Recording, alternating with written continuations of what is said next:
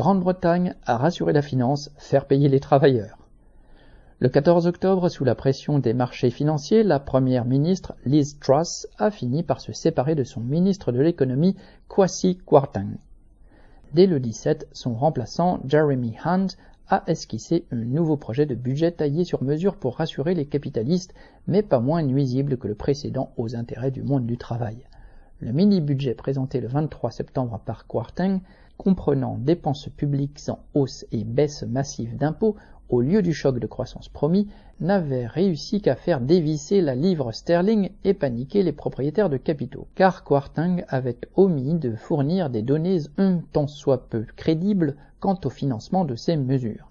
C'est ce vent de panique boursier qui a conduit à son limogeage après seulement 6 semaines à son poste. En nommant Hunt à la place de son alter ego, Truss a été contrainte de manger son chapeau, car les premières annonces de Hunt sont un détricotage en règle de ce qui faisait l'essence du « trussisme » entre guillemets. Pour tenter de restaurer la confiance de la haute bourgeoisie, il a en effet mis un point d'honneur à présenter un budget moins dispendieux, loin du « Big Bang » initialement voulu par sa chef. Truss, qui voulait supprimer la tranche supérieure de l'impôt sur le revenu, a dû faire machine arrière. Elle voulait un impôt sur les bénéfices des sociétés à 19%, Hunt va le porter à 25%. Pour ramener de l'argent dans les caisses de l'État, il ne se contente pas de limiter un peu les cadeaux fiscaux aux plus riches. Il va surtout revoir à la baisse l'enveloppe de 100 milliards de livres avec laquelle Truss prétendait plafonner les dépenses énergétiques à 2500 livres par an pour un foyer moyen. La mesure, qui ne durera que 6 mois au lieu de 2 ans, prendra fin dès avril 2023, et tant pis si les factures de millions de travailleurs repartent alors à la hausse. Le rétropédalage de Truss et les engagements de Hunt, aidés par le rachat à grande échelle d'obligations d'État par la Banque d'Angleterre, ont pour l'instant stoppé la dégringolade de la livre, mais aucun expert ne se hasarde à parler de rétablissement durable, tant l'avenir de l'économie britannique est incertain. Le ralentissement de l'activité depuis le Brexit est évalué à 4% et les prévisions de croissance pour les mois à venir sont nulles, voire négatives.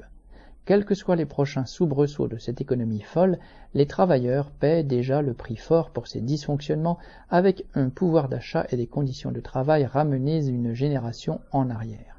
Comme si cela ne suffisait pas, les mesures annoncées vont alourdir l'addition. En promettant de relever son taux d'intérêt de 2,25% à 4,5%, la Banque d'Angleterre va renchérir le coût des remboursements immobiliers de millions de Britanniques déjà étranglés par la flambée de tous les prix. Leur hausse d'au moins 6% sera répercutée sur les loyers. Quant à Hunt, il annonce la couleur plus franchement encore que Truss, qui prétendait satisfaire les plus aisés tout en protégeant les plus vulnérables. Lui parle de « décision difficile ». Sans cacher qu'il s'apprête à tailler dans les effectifs de la fonction publique et dans les services rendus à la population. Ex-ministre de Cameron et de May, comme Truss elle-même, il en connaît un rayon en matière de politique d'austérité. Pour compléter le tout, le gouvernement envisage de nouvelles entraves au droit de grève déjà fort restreint en Grande-Bretagne. La nomination de Hunt suffira-t-elle à sauver le gouvernement Truss ? Les députés du Parti conservateur sont partagés entre l'envie de se débarrasser d'une chef déjà décrédibilisée après moins de 2 mois à son poste et la peur d'attiser ainsi jusqu'à l'autodestruction les divisions qui le minent. Le désarroi des Tories fait le bonheur des politiciens travaillistes qui se réjouissent de leur avance de 30 points dans les sondages et se tiennent prêts au cas où les prochaines élections législatives prévues en décembre 2024 devraient être avancées. Pour les travailleurs, la question n'est pas de savoir qui occupe Downing Street.